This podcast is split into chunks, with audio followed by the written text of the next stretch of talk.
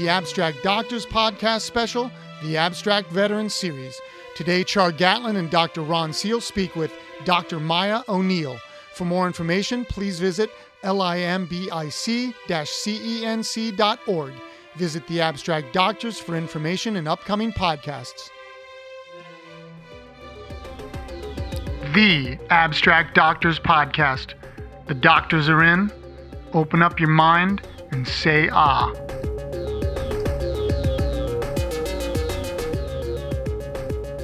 All right, ladies and gentlemen, welcome back to a, another thrilling edition of Abstract Veteran Series with Char Gatlin and my co-host here, the ever enigmatic Dr. Ron Seel. Thanks for joining us today. Uh, before we get started, so the word of the day, Dar, is lunch. What did you have for lunch? Ron, what did you have for Oh, lunch? oh, you asked me. I'm sorry. Um, um, There's a big one, I can I take did, it. I, I did not have a heart healthy lunch, so I'm afraid to say if uh, Dr. Cifu is listening, I've, I've been bad this week. Uh, but I had, I had, uh, I, I must confess, I had a, a egg biscuit. I, I did put lettuce and tomato on it, but um, I had a we had a leftover shoulder last night. I took out the crock pot and I made this big casserole with it. The problem was I made it too hot. So my, my, my wife didn't want to eat it. So I have the casserole all to myself right now. It's sitting over here in the bowl. But uh, but anyway, conversation for for another day. See, folks, we we sometimes get off on these tangents because we're normal folks too. We had coffee spilled this morning, and now we're, we're discussing lunch. And I will give Ron, he already got one point for mentioning Dr. David Cifu. So now we're tied. All right. So with that, we would like to welcome our guest today, uh, Dr. Maya Neal. Uh, and before we kind of get into some demographics and what have you not, um, we're going to, well, you know what, let's just do it a different way. We might as well just, just skip all that. Welcome, Dr. Neal, to the show. How are you doing?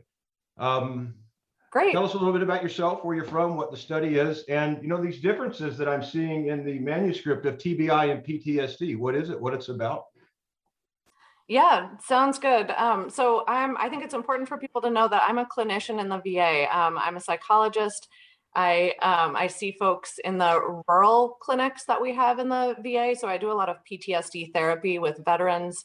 Um, that's kind of my clinical expertise. And then I'm also a researcher. I've been working with um, Dr. Cifu and Walker, um, the folks with the CENC Limbic study um, for quite a while now.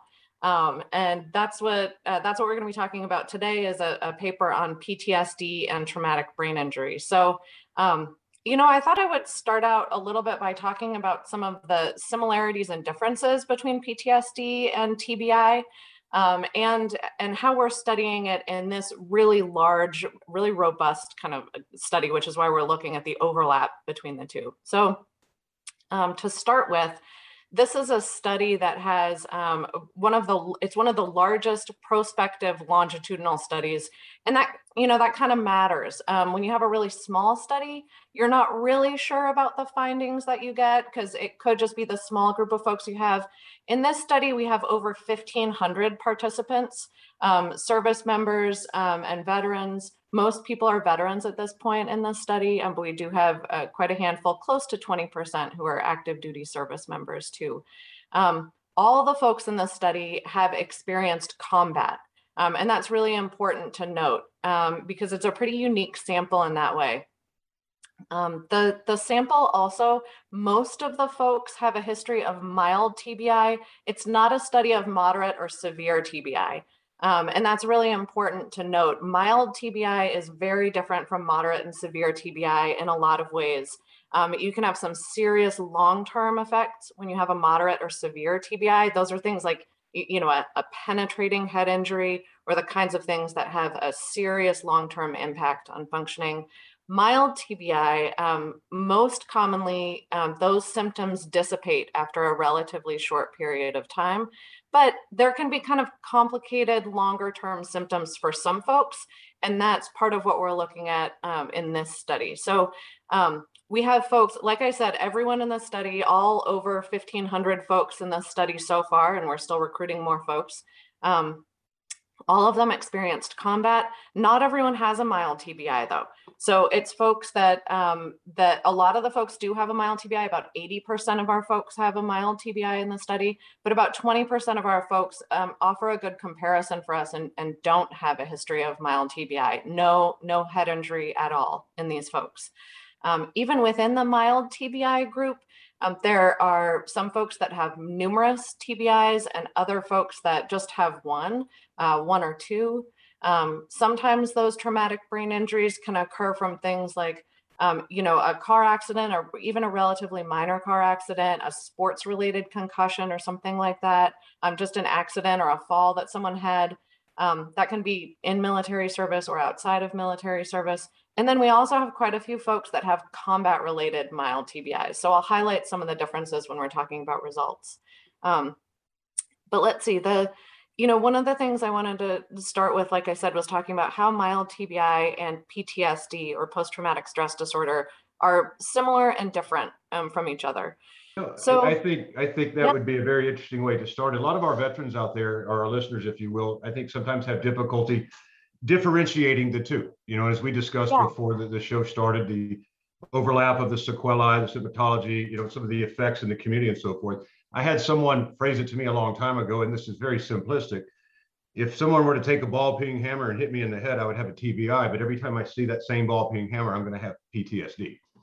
And I know that's a very, yes. very simple, simple analogy, but to a lot of our listeners out there, that's that's it's that's a reality. So yeah. please, please continue and elaborate. Yeah, that's I think that's a perfect analogy. Um, I mean, one of the unique things about both traumatic brain injury and post traumatic stress disorder, right, is that they are caused by an event that happens to you. This isn't like, you know, a lot of people can get, um, let's say, a, a mental uh, a mental health disorder like depression or an anxiety disorder, something like that. It can just happen to you for all different kinds of reasons. Um, but it's not necessarily because something like an event happened to you. A traumatic brain injury is because you get a hit to the head and what we know these days too is it's not necessarily just a hit um, to the head, like with a ball peen hammer or, you know, from a fall or a, a sports related issue. It can also even be exposure to blast that can do it. And so a lot of our military folks have exposures to blast. So that's something we're seeing much more commonly. Um, with post traumatic stress disorder, it's a similar kind of thing. Something happens, a very, very stressful event happens. And generally, it's the level of stress that um, that is you know um, like uh, a risk to your life that level of stress um, so not just a minor thing not just a um, kind of a normal everyday stressor but something really significant um, and so the um, the two disorders i think are kind of similar and probably have some similar symptoms because they have similar ways of starting uh, you know with an event happening to someone there's a lot of overlap like you said, um, in the symptoms that happen too for both of them. So with, um, you know, with both of them, you can experience um, kind of a, a, mood disturbance. You can get kind of depression uh, symptoms or anxiety symptoms. You can feel kind of nervous or jumpy, um, things like that. Um, both of them are also associated with cognitive problems. Um, oftentimes not extreme cognitive problems, especially for mild TBI. Again, PTSD um, you know the the cognitive problems tend to fluctuate a bit so sometimes it can seem like you're you're doing just fine and remembering things okay and then other days like if you're feeling particularly stressed or you might be triggered by something then you can really struggle with cognitive problems so like i said there are a lot of overlapping symptoms other things we see um, sleep problems really common in both of them and we'll talk a little bit more about that in a minute too so Ron. So, uh, just real briefly tell us a little bit about you know well, what were you what were you looking to study you know that uh, that uh, you know felt was really needed uh, so that we knew more about uh, the interaction of these health conditions and outcomes um, and then and then what are some of the things that you found yeah, there's, you know, it's interesting because there has been a lot of research on PTSD and TBI and the overlap between the two of them. So it was like, well, why would we want to do that again? And the answer comes down to the the data set that we have in this study. Like I said, you know, it's a really large sample. It's all folks who have experienced combat. So we have some really good comparisons um, between folks that do and don't have a history of mild TBI, but everyone has a lot of other similarities. So we can kind of parse out, you know, what might be associated with the, the TBI, also what might be associated with PTSD.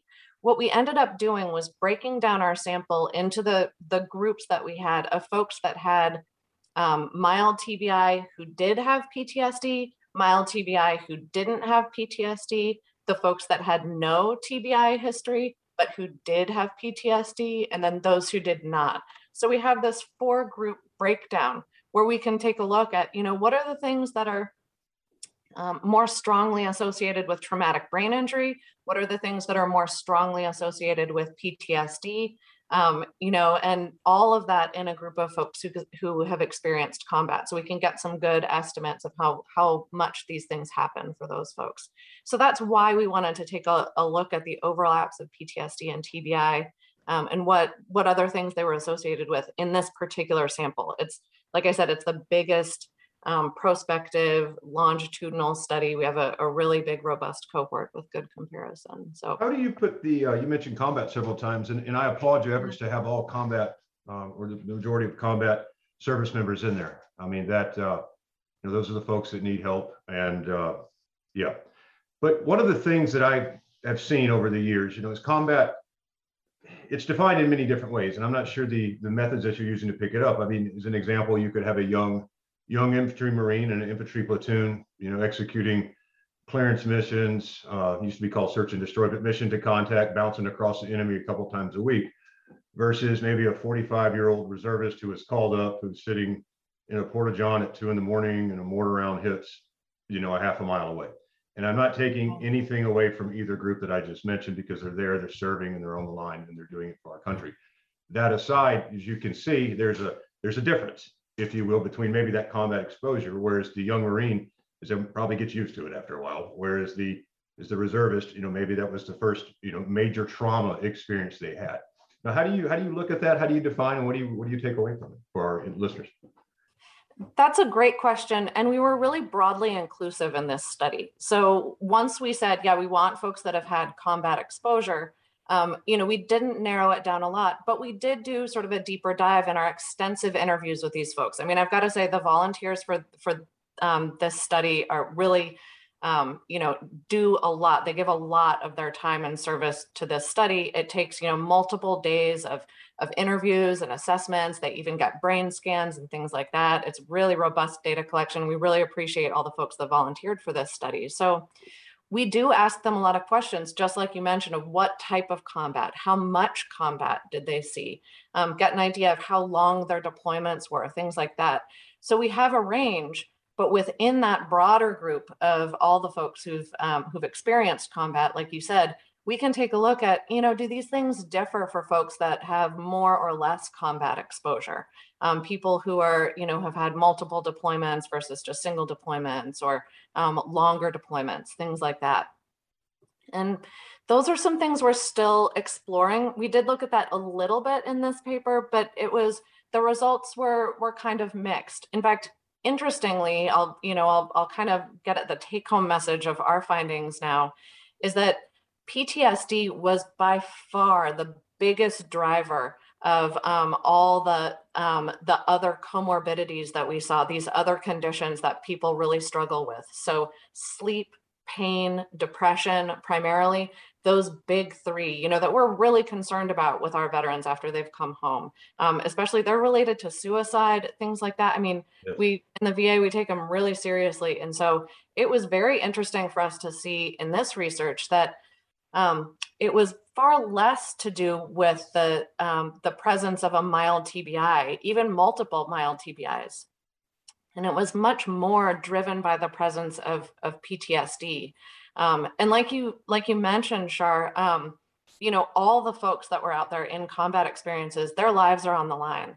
And so it's not surprising that we have really high rates of PTSD and that that sort of chronic stress of your life being on the line um, you know, that can cause some of these longer term problems that we're seeing with chronic pain, chronic sleep problems, um, really high levels of sleep problems, I'll say, just very like off the charts high levels of sleep problems. Almost everyone um, with PTSD has has a bunch of sleep problems.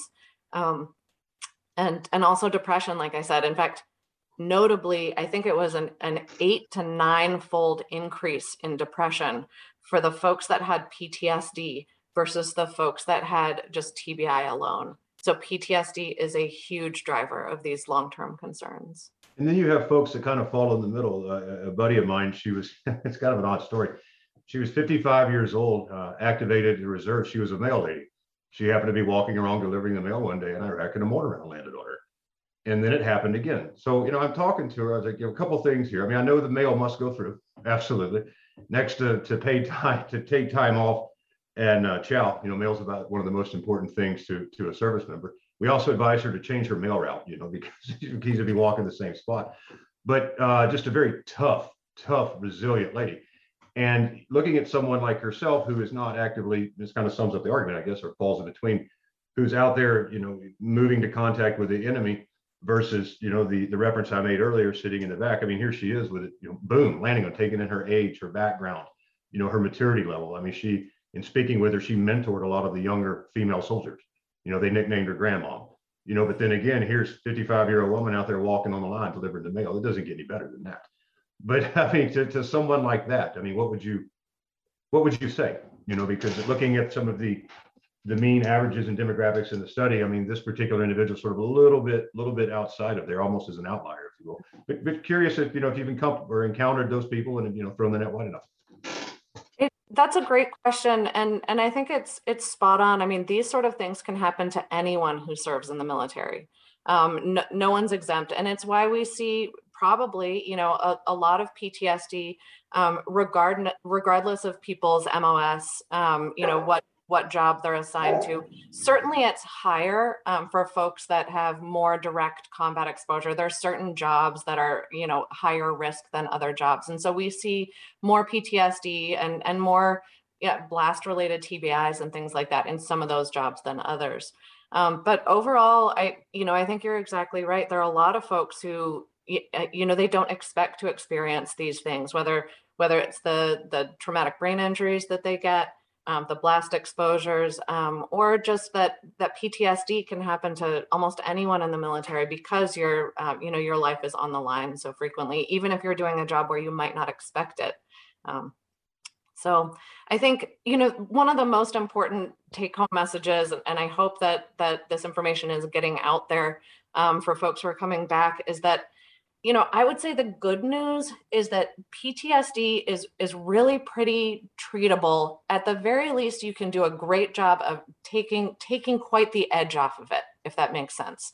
You know we have done a lot of research in the va and in other environments outside the va too that we've applied to um, you know to the va research as well um, there are interventions like prolonged exposure therapy, cognitive processing therapy, EMDR, you know, a, a, whole bunch of these interventions, even a variety of others. You know, I, I have colleagues who are researching things like um, trauma sensitive yoga, um, mindfulness based stress reduction, things that, you know, there are some folks that don't want to do a therapy where you're talking through the trauma repeatedly.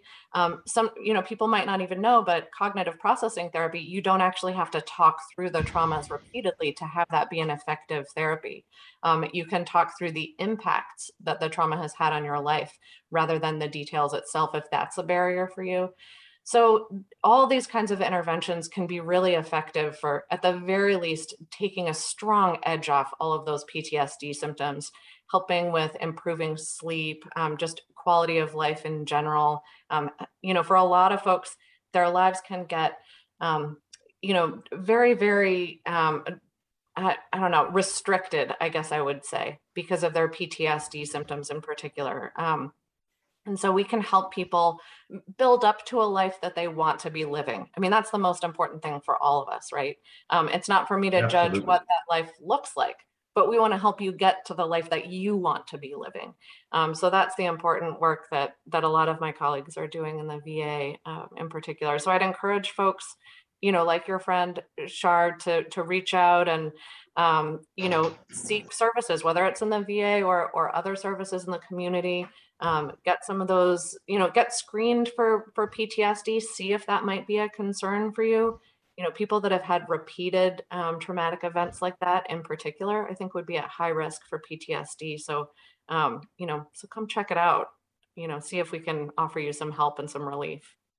No, I think that's a yeah. great message, Maya. Uh, um, because I'm sure that, you know, if, if you're not sleeping well and you're in pain and, you know you've had ptsd that's been around a long time. I mean no doubt you'd be a bit down in the dumps uh, you know if not outright depressed and i'm sure it might be it might you might not have a lot of hope or optimism that it can be better but what i'm hearing you say is that there are a number of different treatments and i believe there's evidence that that these treatments uh, work well too that that people can access and start to feel better and it, and it starts with a step and once you take one step and get better you know you start feeling a little bit better then it's easier to take a second step and um, you know it's not going to go away overnight but i would think what two or three months perhaps people would start feeling a bit better? Yeah you know i try to be a little bit conservative when i talk to my own patients and i say um, you know, we should see some improvement in two to three months, and definitely within about six months or so. You know, a lot of people. Um, I, I actually like the analogy you gave me. Of, You know, you you start doing one thing to get better, and it kind of builds and a little bit more. A lot of people come and see me and they say, I feel like I'm spiraling downwards. And so we try to get that spiral to kind of spiral upwards. It's like once that door opens a little bit and you can feel more comfortable, um, you know, with doing some of these activities for the, the life that you want to be living, it kind of opens more doors for you and you can feel more comfortable in different environments. That's actually what a lot of these treatments focus on um, is making sure that you know we identify what are your goals what are the things that you want to be doing more of how do you want your relationships to improve all those kinds of things. And then how do we kind of open the door to that so that it can generalize to other areas of your life? I mean for we you know we don't want people to be in therapy for the rest of their lives um, you know if that's not something that they need or want and, and a lot of folks don't. We want to help give you the skills to go do this on your own another thing you said, um, Dr. Seel, was um, was about taking that first step. And I know a lot of folks, you know, it can be really nerve wracking to like call the VA or or show up at a clinic or something like that. And so um, I I'm going to make a recommendation here, and some of you are going to chuckle because I'm going to I'm going to refer people to a government website. And I know some people are like, oh no, government websites they can be such a pain, right? Um, the uh, the exception I found is the National Center for PTSD has a really great website that's very accessible to patients. Um, you know, even maybe you're seeing a counselor in the community or your partner um, or spouse has some questions about some of the symptoms you're having. They've got resources for all these folks, right? They even have these decision aids you can click um, and get uh, get decision aids really e- easily from their the front page of their website and learn about the different treatment options that are available. There's information for folks that have TBIs as well. They can target some of these treatments to folks with TBI, make some accommodations. You know, if you feel like you are struggling with some TBI symptoms as well, or just some cognitive symptoms, um, you know, all of us who do these interventions are are trained to um, to accommodate specific patient needs with those. So take a look at that website. The, um, one of my favorite things about that website actually is they have um, these videos called about face videos and they're personal stories from veterans and service members who've gone through some of these treatments and can tell you in their own words what was really challenging about it what did they not like about the treatments what were they kind of surprised about what ended up helping them in the long run. Um, and sometimes for folks i know for me it matters a lot when i'm making a medical decision i like to hear that personal story. I want to know that this has worked for someone like me. So so check that out if you can no, that's great. And I, you know, I would echo that sentiment to, uh, to all our listeners out there. You know, if you, if you listen to this podcast, I'd recommend you, you record and listen to it again, because what you just heard is, is what works. And to stay with the analogies that we heard about steps and opening doors, I would even posit, you know, the, the numerous treatments out there like shoes. You got to try one on Do you find one that fits. When you find it, when it fits, lace it up, stand up, start walking, open that door and start climbing out and getting back to where you were. You know, it takes a, it takes a team for sure, not to get into the the quotes. I already did the Vince Lombardi one one time, but you know, you're your own best advocate in your treatment. You know, if you don't give hundred percent, you're not going to get hundred percent. So I think that's, uh, that's kind of borderline common sense, I guess, in some ways.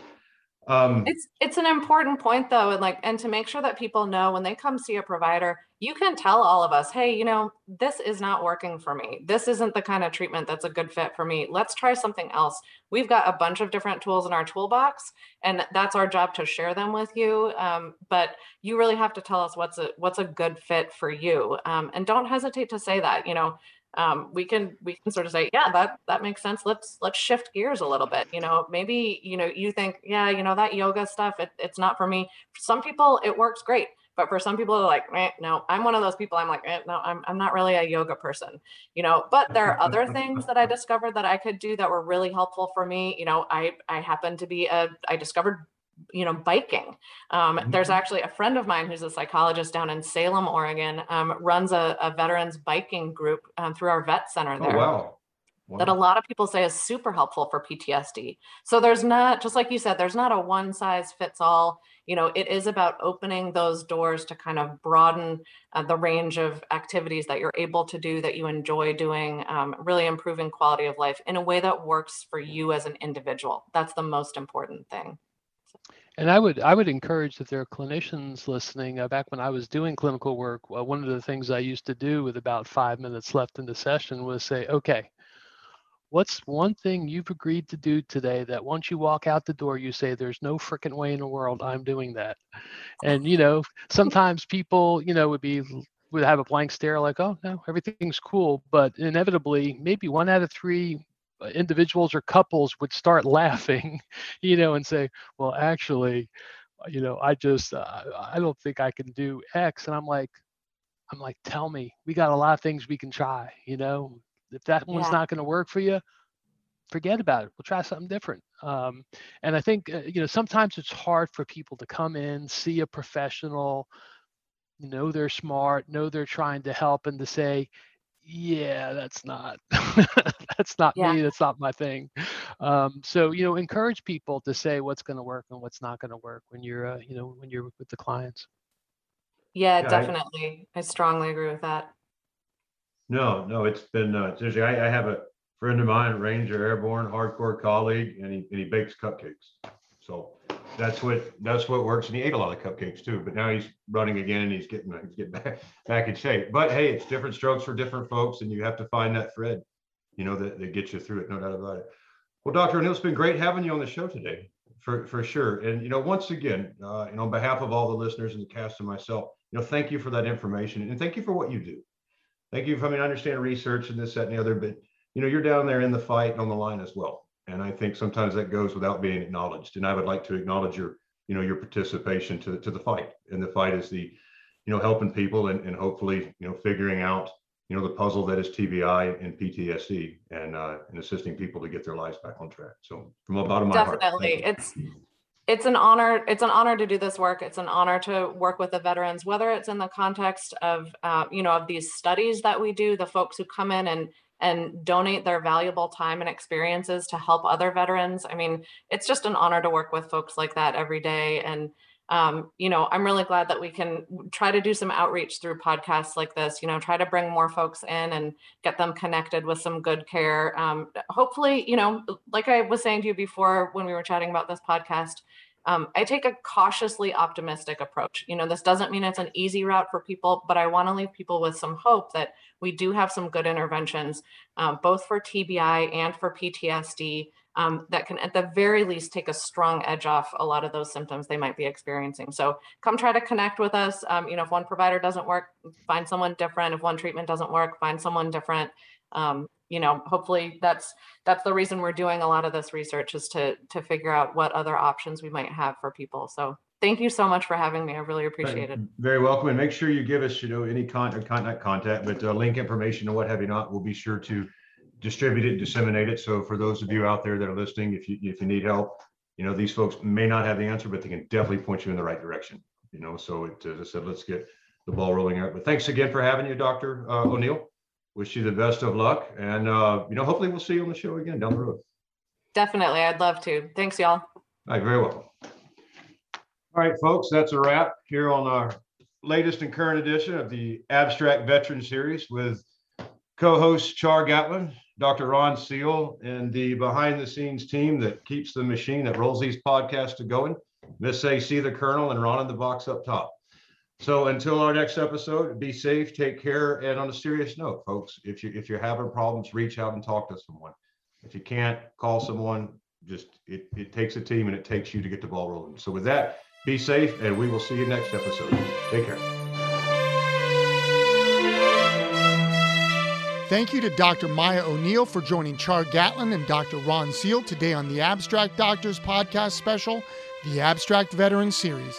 For more information, please visit limbic-cenc.org. The Abstract Doctors is produced by The Abstract Athlete. For more information, please visit theabstractathlete.com. And as always, follow us on all of our social media platforms under The Abstract Doctors and The Abstract Athlete. The office is now closed, but join us for our next appointment soon.